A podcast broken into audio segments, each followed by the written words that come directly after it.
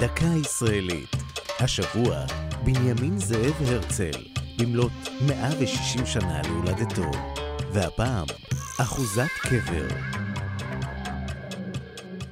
במערב ירושלים, בגובה 834 מטרים מעל פני הים, ניצב לו הר הרצל. שם חלקת גדולי האומה, שם בית הקברות הצבאי הראשי, ובפסגתו קברו של חוזה המדינה. בנימין זאב הרצל נפטר באוסטריה, 44 שנים לפני קום המדינה, בגיל 44. בצוואתו הורה, רצוני להיקבר בארון מתכת, באחוזת הקבר ליד אבי, לשכב שם עד שהעם היהודי יעביר את גופי לארץ ישראל.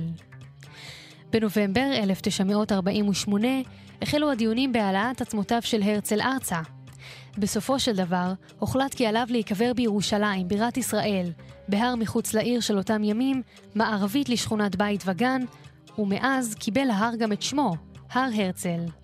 בט"ו בחודש אב, 17 באוגוסט 1949, הובא הרצל לקבורה שנייה. בטקס שנערך בכנסת, אמר אז ראש הממשלה דוד בן גוריון, נבואתו התקיימה.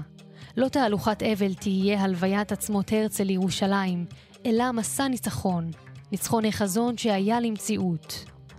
לבקשתו נטמנו לצד הרצל באותה עת הוריו ואחותו, וכעבור שנים גם שני ילדיו.